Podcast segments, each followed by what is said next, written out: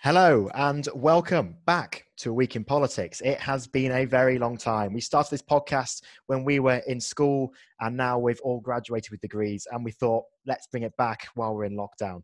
So, firstly, welcome back to the podcast. So, obviously, since we've been gone, there's been so much going on in politics, but I can't summarize it all in in 40 minutes. So, it's been a week full of controversy. We saw the Prime Minister's chief aide cause discontent due to the breaking of lockdown. And but in positive news, the UK government announced shops will reopen next month in order to get the economy back on track. The new Labour leader, representing the many, not the few, Knight of the Realm, Sir, Sir Keir Starmer, has brought a new tactic to PMQs. That tactic being putting everyone to sleep with his wooden personality and uh, his personality of a wooden table. Um, but first, uh, let's get into it and let's introduce the panel today. So, of course, we've got the usual, the regulars, Albert Jennings, Ed Bowyer, and Odysseus Kalantaridis back for another try at this podcast. But it wouldn't be Week in Politics without a special guest. And this one, we couldn't, we had to bring him back for the first one. It is Mr. Matthew Fender. Uh, it's an honor to have you back, Matthew, on the uh, on the podcast for the for the reinventing of it all. Ah, thank you very much, Harvey. It's it's great to be back. It's been a it's been, I think it's been over three years actually. I think it has. Years, yeah, it's been a long time. Before we started, it's been a very. I think the last one I did, I came back very briefly after I finished school and started uni. I came back during my Christmas break when you lot was still at school, mm. and I did one then. I, I think. Yeah, I remember that. Yeah, I remember that. Yeah, we did. Yeah. We did. It was all yeah, it's all great. But so in today's uh, in today's show, we're going to be uh, rounding up our views on uh, the, the, biggest news of the week, which is Dominic Cumming breaking uh, the lockdown rules. Uh, then we're going to talk about uh, general coronavirus and what we think of the furlough scheme and the efforts the government have gone to to make sure this country does not fall into economic ruin. Uh, then, of course, I'll throw the, it over to uh, our special guest, asking a few questions about his time in politics. Uh, before going into a mailbag, Albert will be bringing back Zimbabwe Corner, and we'll round it off with a new invented Wheel of Fortune, but it's the question of the week, uh, which is being given to us by one of our listeners in Swansea. So, getting on with the uh, the podcast, Dominic Cummings. Obviously, we all know what the news is. Dominic Cummings this week, uh, oh, it, it, a couple of weeks ago, it's come out that he has broken lockdown uh, and is caused this big uh, discontent uh, throughout the country on what he has done, uh, driving 260 miles up to Durham. Uh, Albert, what do you think of uh, Dominic Cummings and uh, his position? Well, he, he he does seem to have broken the rules in some regard, uh, be that the spirit of the rules, or possibly driving to test your eyesight to Barnard Castle or whatever that whatever that weird thing is. Uh, whether he should resign or not, I, I don't know if it's the most important thing in the world at the moment. That's my that's kind of my opinion on it, really. Like, yeah, he may have broken the rules, but I don't feel that it's like the biggest issue that's going on like in the UK at the moment. That's my mm. opinion, anyway. Yeah. Ed, what do you think? I was going to say I'm I'm kind of the same in Albert, where I think it's not like the biggest thing ever. I will say I don't personally hate the guy, but I do think it's a kind of a good uh, good thing that he's getting so much shit, just because uh, it's kind of setting an example of like what not to do, if that makes sense. Like everyone's been like he's done he's been in the wrong, so that's kind of a good thing for everybody just to have someone to point to and be like, yeah, you shouldn't be doing this kind of thing. Yeah. Yeah, yeah I don't actually hate the guy. Matt, what do you think as a, a conservative on the podcast? What's what's your opinion? Um, my opinion on this matter is rather decidedly mixed. I'm not you. I don't usually have mixed opinions on things. It's usually very clear cut whether I support it or oppose it. I do. I do take the view that Albert and Ed have previously said that this certainly isn't the biggest issue that the country is currently facing. I mean, we're still in a lockdown scenario. You know, we've still got a lot of issues that we have to face, and I do think the media have really gone to town on this story, probably a bit too much. Mm. Um, and as has been proven, um, a considerable number of the stories printed about Dominic Cummings by the Observer and the Sunday Mirror have actually proven to be false. Namely, he took a second trip uh, to Durham, which was a front page headline for the Sunday Mirror. Hmm. Um, I personally don't think, in a legal sense, um, he broke the, the, rules entirely because um, it does state um, in, in in exceptional circumstances what, what about what you can do in order to provide for the safety of your family, especially if you have children. But I do have an issue. I mean, I, I do think this this story about him driving to Barnard Castle for testing of his eyesight. I have issues with that. I think that that paints a very confusing picture that I think um, probably do need does need a bit more clarification. Um, but I, uh, and I think from a, a PR point of view, it's not a terribly good look because there have obviously been hundreds of people in this country who've been in very, very bad situations, but didn't have that um, that option open to them. What Cummings did. Well, I would say that it has done. I don't think Cummings. This is going to be the story that gets rid of Cummings. I don't think this is going to get rid of him at all. I think I think it's too late for that now. But what I will say is that it's shown that he is um, he, he's not invincible until this point, I would say that he he was able to portray very much an image of invincibility. That he was able to get everything right. That he was able to move the and read the public mood very well. He hasn't really been able to do that on this occasion. Indeed, one poll um, suggested 55% of Conservative voters thought he should have resigned. Mm. I, am not personally of the opinion that he should resign over this now but I, I but what I would say is that it, it, no longer presents him as invincible, and I think he's on very dicey ground at, um, on certain points. Yeah, no, I, I as a conservative myself, I completely uh, agree with with what you said. He's not invincible anymore. Uh, coming into coming into all of this, he was portrayed this man who ran government and always won and I think now he's realised what it's like to be on the losing end of of the media. Mm. Um, Odysseus, what do you make of of Dominic Cummings and his antics uh, the past month?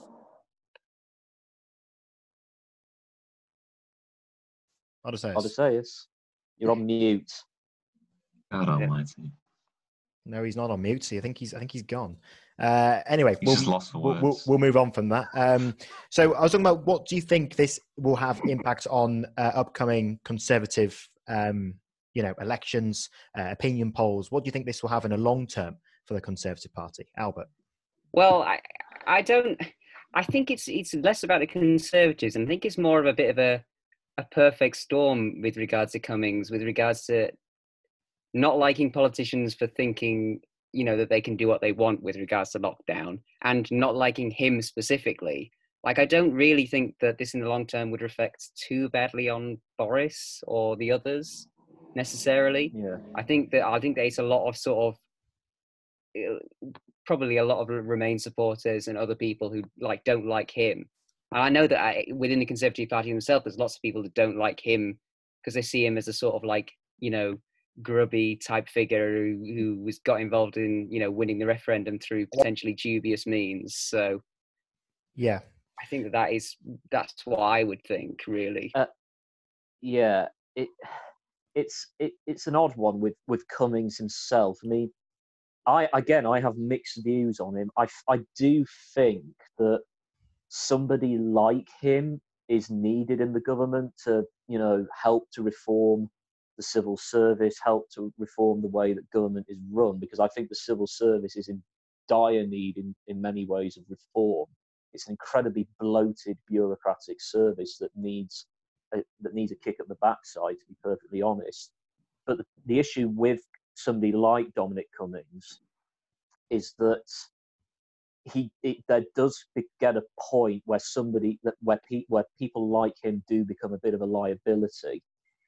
Um, yeah. I mean, I mean, he, he used to work during the coalition years. He used to work as an advisor to Michael Gove when he was Secretary of State for Education, and he was actually helping to push through a lot of the changes to education that Michael Gove was spearheading at his time as Secretary of State.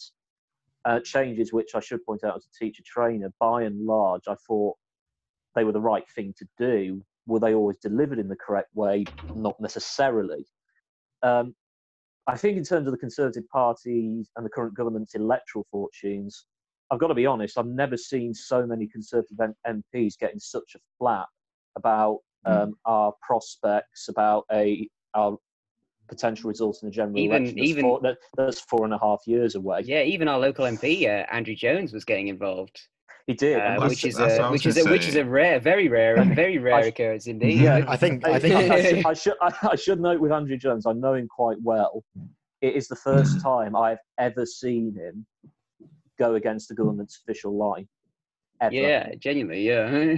I think I think it's because it's it, you know it's Andrew Jones, our, our MP, uh, didn't back Boris Johnson for the leadership. He, again, when he won, he announced that he'd be, you know be loyal and th- and that. But uh, you know he didn't he didn't back him. I think this is a perfect opportunity for the for the MPs that didn't back him to show that they're, they're not happy with his style of leadership, or shall I say Dominic Cummings' style of leadership. Um, Well, just that's the moving on. I was going to say, uh, just quickly, like uh, we're saying, like um, how would it affected conservatives. There's, like um, Matt said, a lot of conservative voters disagreed with what he did, and the fact that I- think in and of itself it probably wouldn't have done anything, but the fact that uh, Boris Johnson and a few other key conservatives have, have like gone out of their way to say that to support him is, is is definitely like soured a lot of people against conservatives. However, I don't really think I don't know how much of a big difference it would make. you can you can you, you can say that, but like today, I mean, there was a poll out yesterday. I think it was Savanta, one of the big polling companies. They showed that in the four, in a in the four day period from um, Saturday until yesterday, Boris's personal approval rating had dropped 19 points um, yeah, to, to minus one. But today their poll came out and he's gone up nine points to plus seven. In, he's gone up. He's gone up um, nine points in just one day. So Yeah, I there mean, is there is there is every likelihood this is a temporary blip in his personal support and in the government's uh, support. Yeah. stuff like this, like scandals, tend to get people very worked up very quickly, but then I think people Yeah. burn out pretty quickly. yeah, Yeah, and I Um, think that, Yeah, I was just going to just say, uh, you know, it's come from all of this, from this whole Dominic Cummings thing. It's shown a different side to the mass media in in the United Kingdom. Uh, you know, the hashtag scum media has been trending for three days now. Um, what do you think? People like uh, Kay Burley, um, Emily Maitlis has been, uh, you know, uh, Yeah. reported to Ofcom more times than any other news reporter so far this year, and also Adam Boulton on Sky. What are we thinking about this? How this whole thing actually has opened up a more of a resentment towards national media.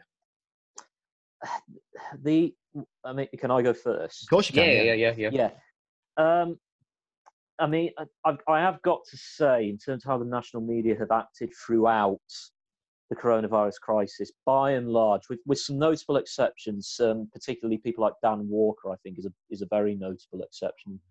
A lot of journalists in, in the media are coming across very, very badly at the moment for the way that they have handled themselves um, throughout this crisis. Mean, in particular example, I think Piers Morgan is a very relevant example of this because Mm. it's got to the point where government ministers are now refusing to go on Good Morning Britain when he's on it because Yeah. he doesn't he doesn't let them answer questions. There are ways of answering questions where you don't interrupt people, where you don't sh- just shout and scream and bellow at them, and that's exactly what Piers Morgan does. And he, I, I, I accept that he's always done it, but he's just he, just gets angry and it's it's not actually pleasant to be involved in or pleasant to witness. And i think adam boulton does exactly the same thing when he's on sky news. I mean the other day when dominic cummings did his press conference afterward afterwards adam boulton on sky news was interviewing alastair campbell who of course is a very big critic of dominic cummings who ju- just to put it out there alastair campbell is the last person i would want to be interviewing about how to do good pr Mhm. um, especially after what happened with the Iraq War. And then he also had on Darren Grimes. Um, who, have, have, you, have any of you heard of Darren Grimes? I have, yeah. The um, yeah, no, I have the Durham yeah, he, Durham guy. Yeah, that he's from County Durham. He was a, a big Brexit activist. He's, he's only about our age. Um, and basically, Adam Boulton lets Alastair Campbell speak uninterrupted about what he wanted to say about Dominic Cummings. As soon as he went over to Darren Grimes to ask what he wanted to, say, Darren Grimes barely got a sentence through and he started attacking him and asking him really quite harsh questions and being very accusatory towards him. And I can understand why a lot of people are very angry with certain journalists in the media at the moment. I mean, the media's support ratings have plummeted in the last few months. And I think it is down to the conduct of journalists well, like Piers Morgan and Adam Boulton. I think I think one thing as well with with the media recently, particularly with the big uh, actual print newspapers, is that they're aware that in normal times sales of print actual print newspapers are down and now it's yep. going to be even worse for them so mm. Basically they're trying to print stories that will sell papers so yeah be yeah. you know be that the most sensational thing that dominic cummings has done this week yeah. or the most outrageous opinion that they can find from whoever you know so yeah that's only going to increase really with some in a situation like we're in at the moment yeah i I, I, think that's entirely correct. And unfortunately, a lot of those sensationalist headlines are being done at the expense of, in many cases, the factual truth. Yeah. Um, if you're yeah. like with the, the same, it's the same. It's the same with like supposed, you know, treatment for coronavirus, what medicines you can take, and all kinds of things like that. You know, which happens online as well. You know, aren't yes, necessarily exactly. accurate. Yeah, it's mm. and it, it and it becomes dangerous actually in many ways. Yeah, yeah, that's something we don't want to see. No, no. exactly. So, uh, you know, Dom, Dominic Cummings has obviously been the the significant negative side to the um, you know to the government coronavirus uh, strategy and their message they're trying to get across. Uh, but on the good side, could we say that the their furlough scheme, uh, which has put 332 billion pounds uh, back to the people, um, would you say that that is a good bit of um, economic strategy uh, to win people over, to get people on the government side? They're not against cuts anymore, or do you think it's bad? Do you think we're not going to be able to recover from this uh, furlough and this mass borrowing, which we haven't seen from a conservative government ever? Well, I, I can say from a personal perspective, I, I got two hundred pounds from my employer oh. as a result of the oh. furlough scheme. So uh, it's, it's been a positive for me. Uh, um, but yeah, yeah, go on. You can say say, say what you want my big concern with the furlough scheme is that in, in many cases it is a form of delayed redundancy, in which case, in a, in a huge number of um, circumstances, it, it just becomes wasted money. Um, I heard the case of one big company. I think it was a it was a motor company or somewhere based in this country, in which um, the furlough scheme I think had been extended. Was it October or November around that period? Um, the, the head of the company just said, well, we'll just make them redundant when the furlough period ends then. So the big concern, because they, they still work, because even with the support furlough scheme, they're still not making enough money to be able to pay their own workers. Mm. Um, and that's the big concern I have. I think in some cases, furloughing workers will work, and you'll be able to get these workers back. My but my big worry is is that in many forms, it is just a, a form of delayed redundancy. Mm. So as a result of this, you need we need to start getting the economy back up and running, which fortunately the government is beginning to do. I yeah. accept the need for doing it in in a staged manner, like with opening non-essential shops um, next month now. But we've got to start doing it quickly, otherwise things are just going to get worse and worse and worse. Yeah. Say one thing about furloughs. It was not. It's not so much about furloughs itself, but it's kind of like I don't really like this attitude that a lot of conservatives have had towards furloughing. I can't remember who said it, but basically, ah, who was it that said that like, oh, we need to wean people off furloughing? I don't know. I, I think I'm this. I'm in the same way where I think we, we can't.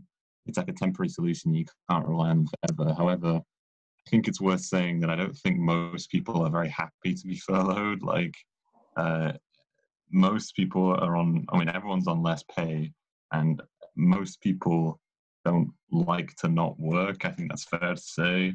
Like, yeah, yeah. Eh, but, so I, that's not so much a thing against uh, furloughing itself, or even in favor of it necessarily. But it's just like a lot of people uh, seem to have this weird idea that people somehow really enjoy being furloughed. I, I, I would say it probably should have been worded differently, certainly, but I don't think it's entirely inaccurate in what it's actually trying to say. I mean, I've known I know of a case where a skip company um, that my family have been using because we've been doing a lot of gardening recently. We haven't had much else to do. Um, uh, but this this skip company started getting back up and running um, a couple of weeks ago, and mm. they told all their workers who who had been furloughed, right, we're, we're now going to go back to work. And a couple of Hmm. the workers and a couple of the workers turned around and said to them, "Oh, we don't, but we don't want to. Can we have a bit more time off?" And the company said, "Well, if you don't want to work, um, here's your notice." The, So- I, I would also say I, I do agree. I think obviously there are cases where people. I'm not saying everybody loves to, to work and like uh, there are definitely some chances, but there is also a thing where I think people. I think I think it is a. It can be a legitimate concern about going back to work where it's not safe. Like uh, someone I know has gone back to work and they've basically said that, like, oh yeah, we can't social distance. Like, there's no there's no possibility of doing it. But I, Yeah. I would say I don't think it's necessarily people being selfish by saying they don't want to go back to work. No, I don't. I don't disagree with that. I just, I just think that sometimes the government needs to. I think it needs to readdress the impact of furloughing, and try and work out. They need to get in their heads a firm date about when Yeah, it, it when it effectively does need to be eased out, so Well- that we well, can one- try and get our economy permanently back on the on the on the on the One run. one thing I have noticed with the furlough scheme is that I know during lockdown the government put a lot of money into helping uh, rough sleepers have accommodation places to stay, Mhm. which I know has has been uh, discontinued or is unlikely to be continued afterwards. And it's Mhm. something that I would hope that the government would put more money into trying to help those people. Be- Yeah. Not not necessarily in the exact same way that it's Yeah. done now, but certainly that is a real that's a real problem that the government does need to spend some money on. Yeah, think- I, I I think- think, agree. so too. I think it's it's one of those things where it's you know homelessness has got to happen, especially at this time when you know on the streets. But a- again, it's But you know, they, they the government fa- the government was able to find the money during lockdown to sort this out. No, they so have. But you think it- they should be able to find it later to sort it And out? I yeah, absolutely. yeah. But they've got to. But the main thing is with this furlough scheme is definitely this money can't last forever. No, um, it can't last forever, and, the, It's and got to get the know, economy we're- moving again. and we're borrowing billions and billions and billions of pounds in order to basically keep our economy afloat and try and keep businesses afloat. And part and a large chunk of that is going through the furloughing scheme. And Mike, I mean, I, I, I, I get what Albert is saying about rough sleepers, and I think it is a significant achievement. I think it was 90% or something of rough sleepers being got off the streets. But the issue, it's a difficult one though, because we do have to kind of address the, the issue of the debt that for, that this crisis is going to leave us with.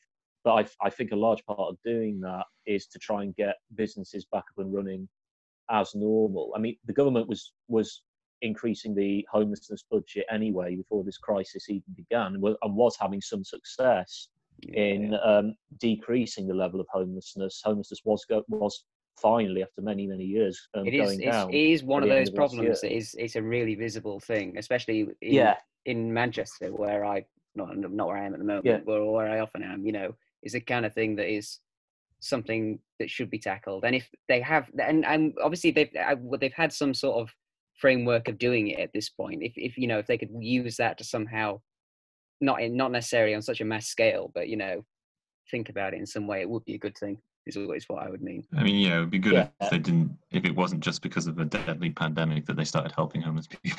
Yeah, yeah, that's true. That's Yeah. true. No, I, I do, I do, I do get that point. It's, it's, it's fine. It's a delicate balancing act, really, in many ways. Yeah, No, because definitely. the thing I, I agree with Matt completely because like obviously we we need the economy. We need to also be thinking of the future, but on the other hand, Yeah, we do need to think about people dying. I guess. yeah. I suppose that's one way of putting it. Yeah, So Let's be morbid. Matt, uh, obviously uh, we've chosen you. Obviously, it was a unanimous decision to have you back on on the podcast for the the first ever was, the reboot was, episode. eh? Oh, Um, And we just want to ask you a few things. We know you've been uh, actively involved in politics uh, throughout this um, the general election and, and before, and we know you've stood many times as well. So just want to quick ask you a few questions about it. Do a, a quick interview. Um, I just want to say, what's it like you, for, for you to be a young conservative?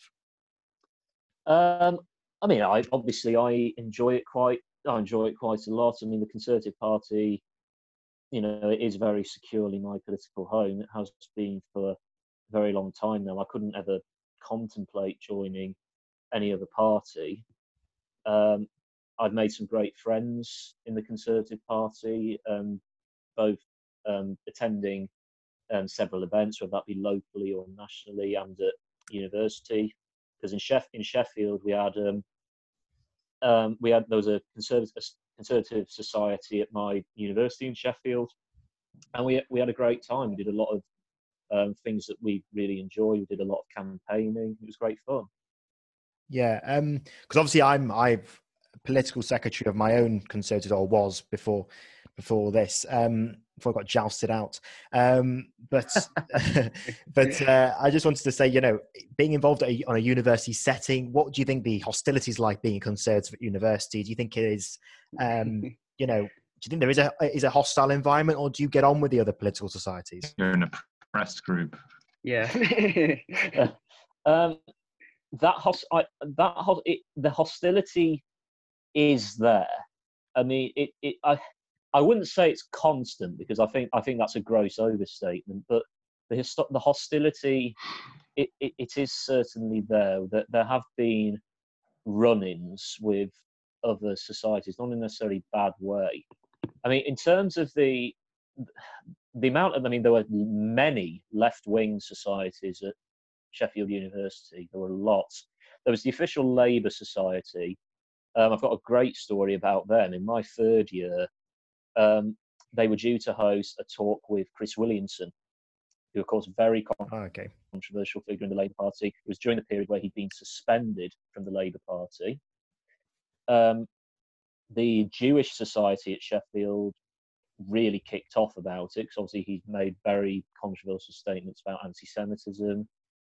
The the students' union didn't officially cancel the event, but they essentially just said to the Labour side, it's probably best that you don't hold it because we don't want to have like a big fuss or anything. Two of their committee members had already resigned um, in protest against the event being held. And when uh, the, the Students' Union said that to the Labour Committee, all of them resigned. So, because they no longer had a functioning committee, they were then defunct as a society, and us as the Conservatives were now the largest political society on campus. Wow. Which That's was very entertaining. But by and large, we've got along well with them. We get along fine with the Lib Dem Society, all, all three of them. Um, um, we get along fine with them. Greens we get on really well with. The Green Society's actually got some really nice people. We've got some nice people mm. in it.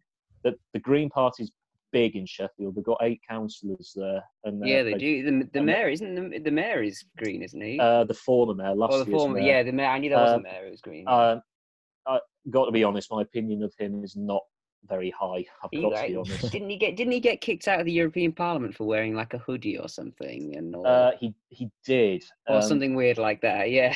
uh, he actually wrote a very critical review of the European Parliament um, when he became an MEP, which was very interesting.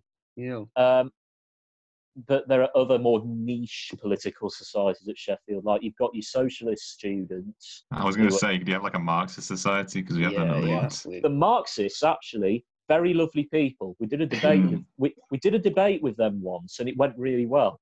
And they were yeah. actually really really nice. I wasn't shit talking, nice people. yeah, it's interesting. They, yeah, they were more theoretical. They were more into their reading of Marxism and reading yeah. books about it, stuff like that. They weren't really bothered about active politics and whatnot. They're not going to be starting a revolution anytime the, soon. The yeah. good one, yeah. The good the, one of mine was the Plaid Cymru Society. Um, oh, I know they had they had they actually weren't a society because they didn't have enough members to become a society.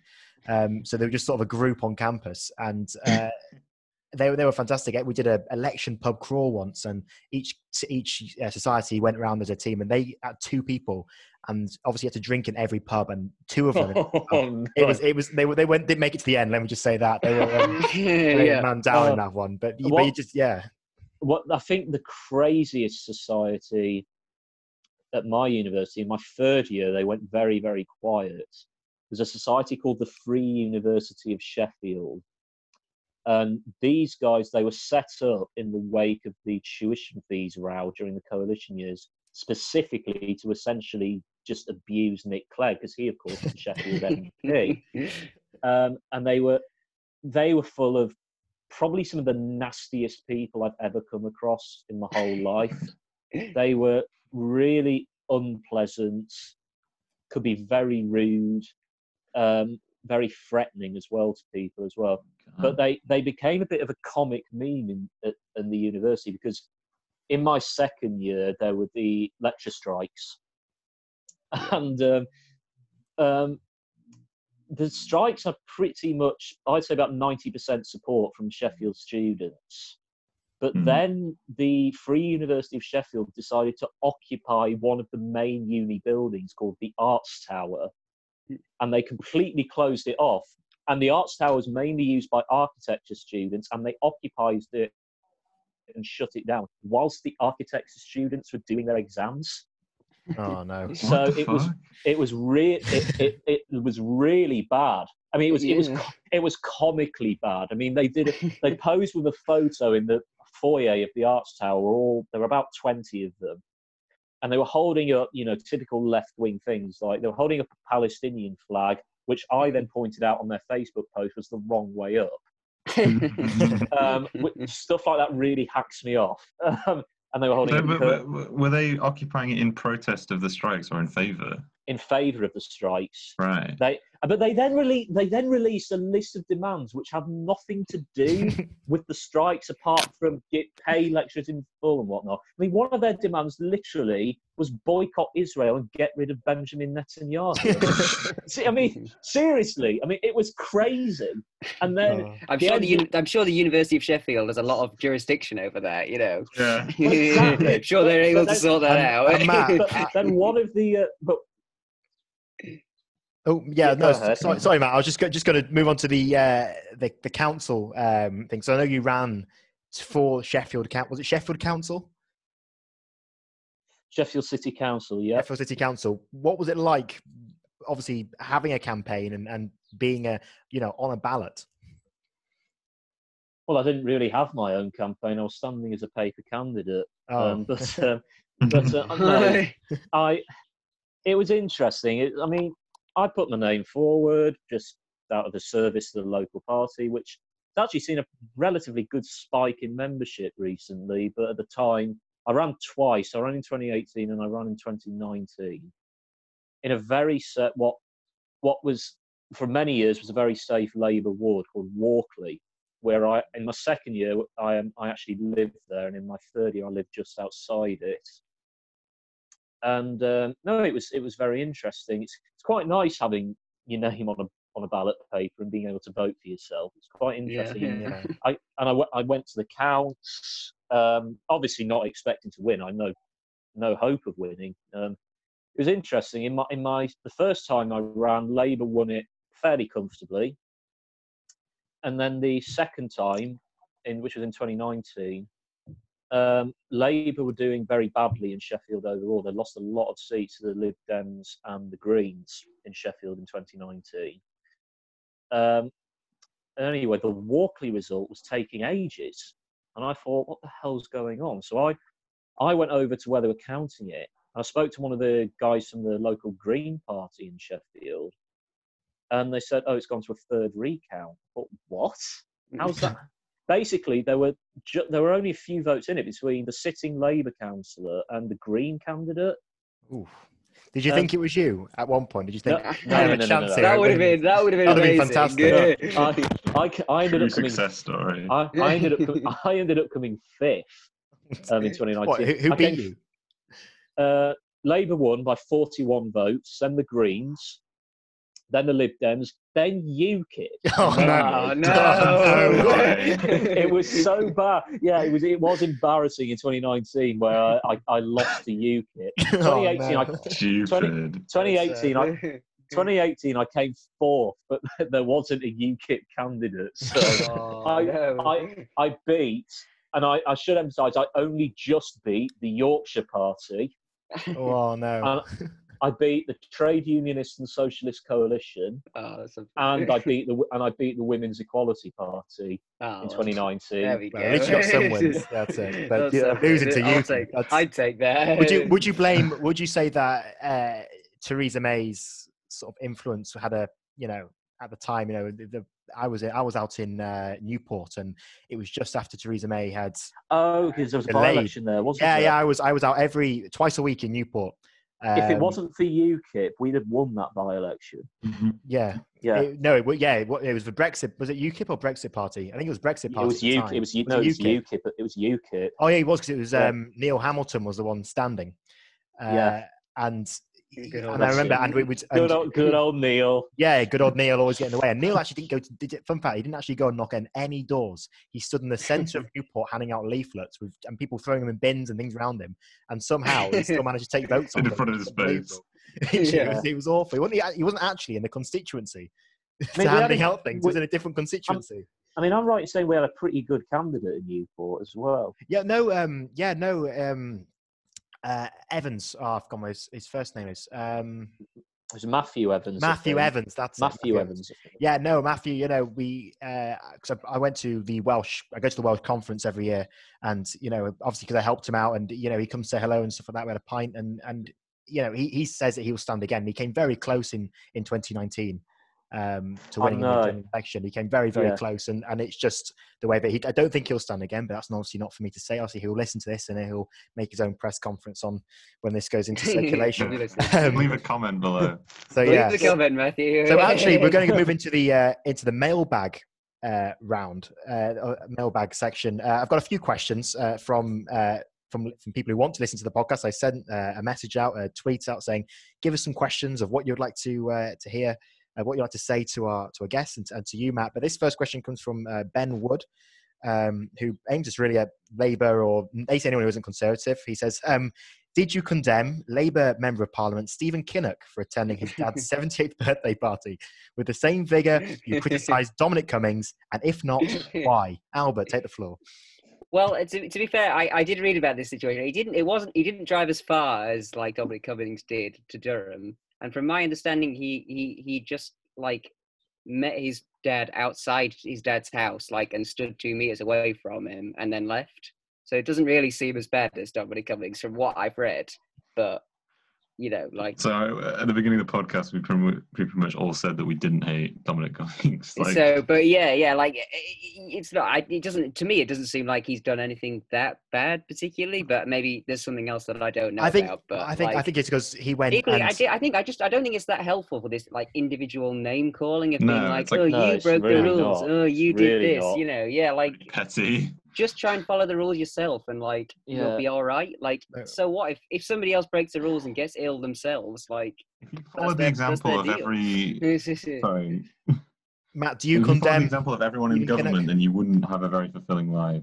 I would. I, no, I don't personally condemn him, no, but I don't actually. I don't speak for the Labour Party, to be fair. So, like, it, it is. But Matt, Um, do you, in do you terms- condemn?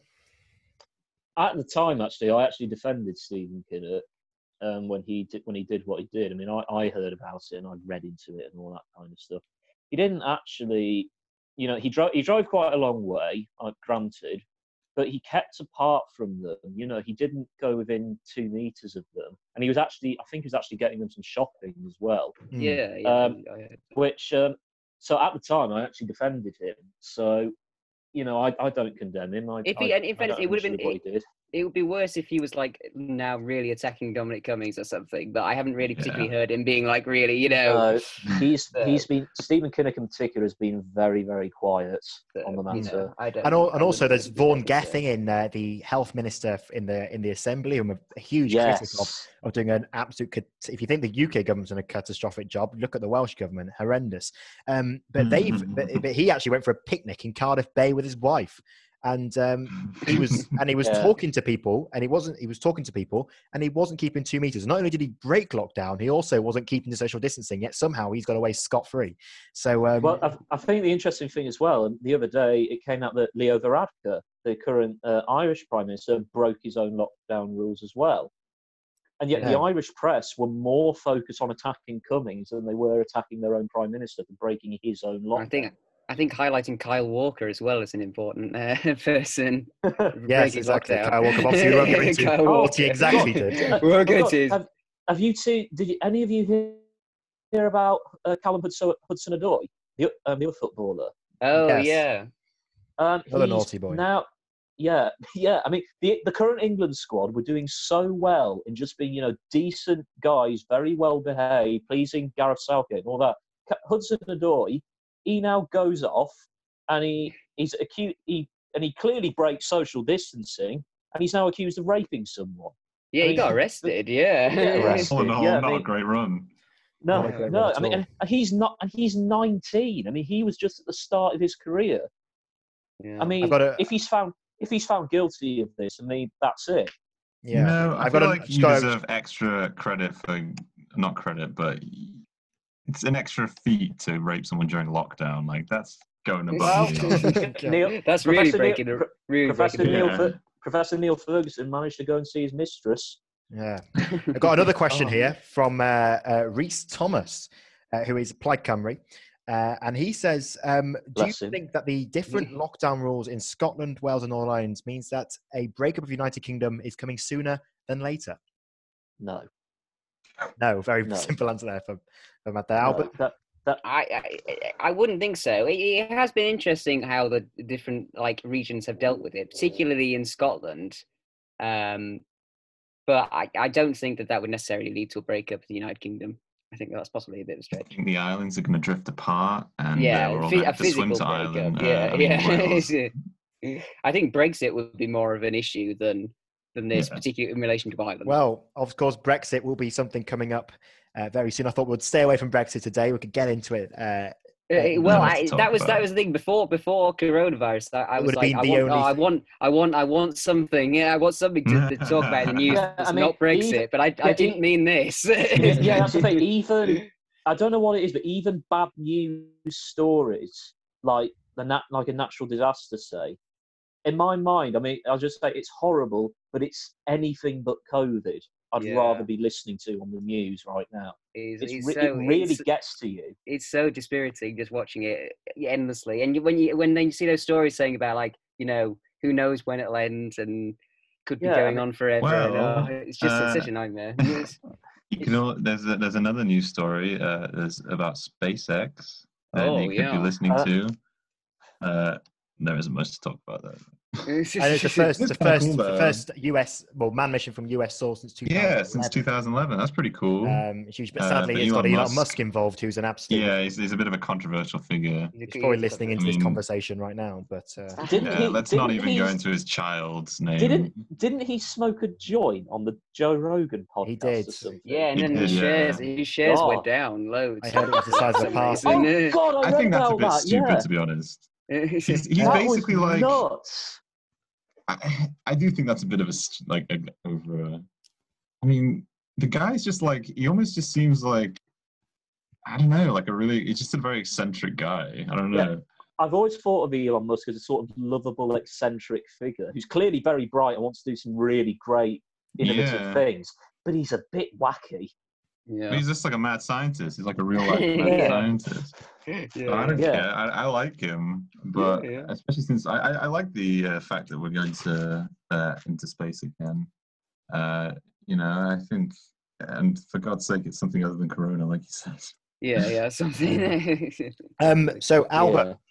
obviously, uh, during this time, you haven't been able to go and fly out to Zimbabwe for the. Unfortunately, not. No, I'm usually, I'm corner, usually, I'm usually there every week. Have you got as any news from the greatest Well, African country of all time? I, I, yeah. I mean, since obviously since we were speaking about this last time, we we have a new leader. we uh, do, in, yeah. in Zimbabwe now. He's uh, and their leader is called uh, Emmerson Man Managwa. I think that's how you pronounce it, but I'm not certain. If there's any Zimbabwean viewers, you can let me know. Which they You probably should will. be be. A, he a is, uh, Zimbabwe expert. You should know. Uh, I, well, I thought it was fair yeah, Manangawa. that- I thought it was Manangawa. Manangawa. It's something like that. I, I've got it written down, but I don't know how to, uh, you know, exactly pronounce it. But he is, his nickname is the Crocodile. Uh, although he is known. That in was ho- a, that was a in villain in provinces. Assassin's Creed. I was Yeah, thinking he- that. I was He's thinking. inspired. Yeah, he's inspired. a He's inspired by villain name. that. But he's known in his home province as the Godfather, apparently. Uh, Again, not very encouraging. He has he has he has nine children, um, and he's a Chelsea FC fan. He's a family man. So he's there's just all sorts of. I just wanted to give you some interesting facts about this new leader. Uh, in terms of in terms of how Zimbabwe is related to coronavirus, apparently there's been 56 confirmed cases and four deaths. So Well, So that's, that conf- bad, I, that's I mean- confirmed. I mean, I've, Yeah, it's that's confirmed. confirmed. Yeah, yeah, that's that's I've- what the internet said. I've, I've, I mean, I've got to say, I mean, I remember when the Zimbabwe when Mugabe was got rid of, and Mm. A sad day. It- it was it was I mean it was some of the stuff that was come like appearing on the internet. Some of the it was the it was a great day for memes yeah. when all of that happened. I mean, I think I think my favourite one was a subtle indication there might be a coup. Your news anchor is suddenly this guy just telling you that it, this is totally not a coup, and it was the, and it was the Zimbabwean army yeah. general. I think my favourite moment- saying, "This is not a coup. Everything Yeah, is this is not a coup. Relax. I think, I think my favorite my favorite moment was definitely when they when the day after when they got they, they obviously they seized Mugabe and they made him written him a speech to do a um to do his resignation speech and then they sat there they knew exactly what was coming up and then they got to the end of the speech and they realized Mugabe hadn't resigned he actually went off and did his own Yeah. speech in the end and they also looking like we can't kill him on air but what we're going to do what, what are we going to do? Uh, the, the thing is, it's not just Zimbabwe, I mean, it's across Africa as a whole. I mean, a lot of changes have really started coming. I mean, Jacob Zuma, our favourite, um, No, no, Co- uh, yeah. corrupt, our favourite corrupt chicken farmer, Another classic. uh, another has gone. classic. Yeah. um, he has gone, replaced by a guy who's actually relatively decent. It's got to be Yeah. said. yeah Uh, Although Cyril- I think I Cyril think, Ramaphosa. I think there is still a corrupt dictator in Cameroon. I read somewhere. yes, so- Paul Biya. I mean, he's so- about We've got Yeah. that at least. yeah I've got, I think, but you've got we've got the situation in Ethiopia where the- the country there is opening up. They've made peace with Eritrea. yeah. Um, you you can know, always go. You can always go to the Central Asian countries for corrupt dictators. They're always good. Yeah, yeah, they're always. If you want, if you want, think, if you want your fix, if you want your fix corrupt dictators, there's plenty. There's plenty Yeah. still there. that- but you've got, but you've got the situation in Sudan as well, which I don't Oh, think yeah, anyone they- talks about enough because that that's going. It's going much better than I thought it was going to go. Let's put it that way. yeah. yeah. I mean, they got So- rid of probably one of the worst dictators the world's seen in the last 50 or 60 years. And it's actually going pretty well there at the moment. Yeah. So, uh, it, taking um, inspiration from question time, they always finish the podcast with a, a light-hearted question to get you into the mood, just to finish it off. You know, we've had a quite a serious discussion throughout all of this, mainly not in the last bit, but uh, in, in the, you know, we've had, we've had some laughs, but it's time to finish it off with a nice, easy question. Uh, so, my question to you, to you lot, is: um, You have driven 260 miles uh, without getting caught, but where have you gone? What are you doing, and who are you with? Dominic Cummings style. So, has anyone got any ideas of what they're doing? Where have they gone in from 260 miles? Who are they with? What are they doing? South Uh, of France, eating a massive bowl of seafood and just drinking all the gin I can find. With who though? With who, Matt? Which with, politician yeah, are you with, with? with who? Oh, God, with who? Michael Portillo. It, that, it Right. just suits it, that scene. that, that suits him. for That him. does. I like that. That Michael Portillo, South him. of I I France, can seafood with image that. I Michael. can, I can picture that. Albert, who are you going I'd with? be, I'd be at a Pizza Express in Woking with Prince Andrew. That is. that would be my, that would be my dream location. will, will he be sweating? He, No, no, he he, would not. He He's would not. since he, is, he is unable to. or more, what's the point? Will you be sweating? I, I probably would be, yeah. you do all the sweating he would have done. I would be, yeah, out of fear. Al- Ed, who have you, what have you thought? What have you thought of? Oh god. Realistically, I've just driven 200 miles into the fucking ocean floor and just waited for it to end. yeah, wait. With who though? Albert? With with who? Ed, with who? Uh, my wife at gunpoint. No, it's got to be a politician. You My realise it's God. got to be a politician. It's got Your wife is a Um, politician. well, basically, you're asking which politician would I want to murder suicide with. Uh, I'd probably take. I don't know. Uh, Keir Starmer. Fuck it. Keir He's Starmer. boring. Well, the personality there. That's the most But- interesting thing that's going to happen in his life. Yeah. I, I, I think I would go to um, I'll go take a caravan, go up to the Lake District or the west of Wales. Um, you know, spend a week, two weeks there uh, with a nice simple one with Liz Truss. I think should be an absolute on the ball international Oh. trade. It'd be lovely. I, think it'd be a great one. Uh, I It's tell either, you what. it's either I- I Liz Truss- what, Freak in the sheets. it was either, it was either. Liz Truss or um, uh, oh, I've gone Ed Davey. That was it, Ed Davey. Because I, need to get to know Ed Davey. I haven't, I haven't got to know him yet, so I'd love to go with Have- Ed Davey. have, have you ever met Liz Truss? I, know, I haven't. No. I all I almost met her because she in 2018 she in the local election she came to Sheffield to launch our local election campaign in Sheffield, which unfortunately I couldn't make. Um, but I'm I'm told by some, on very good account that she is completely barmy in terms That's of her right. personality. She what I'm talking is about. she is absolutely she she has absolutely no shame. I've been told that she will just do Who, anything. didn't she have? Who did, who, did, who, who did she have an affair with? That was. Uh, Mark Field, he Yeah. was until last year He was the, the yeah. Conservative MP for the cities of London and Westminster. yeah, central that's the guy. Yeah, yeah. And he was the guy who, when Philip Hammond, when he was still Chancellor, was giving a dinner, was giving a speech rather, um, and uh, I think it was an Extinction Rebellion activist was. But yes, pro- that's was it. Yeah, protesting him. yeah. Mark Field was the guy who seemed to manhandle her out. of the Yeah, room yeah. That's. I knew it was speech. someone. Yeah, I knew I it was think- someone. I, I'd like to change that mine. guy, Yeah, yeah. I'd like to change mine. I'd like to go to Weston-super-Mare go karting with David Blunkett. oh Good my God. God! I've met David Blunkett. He's actually a nice bloke. Very, very nice man. I've heard. I've heard the same thing. I hope he's the he- most, yeah, he, most le- normal he, person he, in there. he lectures occasionally at Sheffield University. So obviously he's from the city. He was he was an MP there, and he um, um, he he was actually a dissertation tutor to one of my friends, and I, I met him very very briefly. One of the nicest blokes you could ever come across in your life. Pig farming with Plus- David Cameron. Uh, Oh. You've got. University Open Days with Nick Clegg.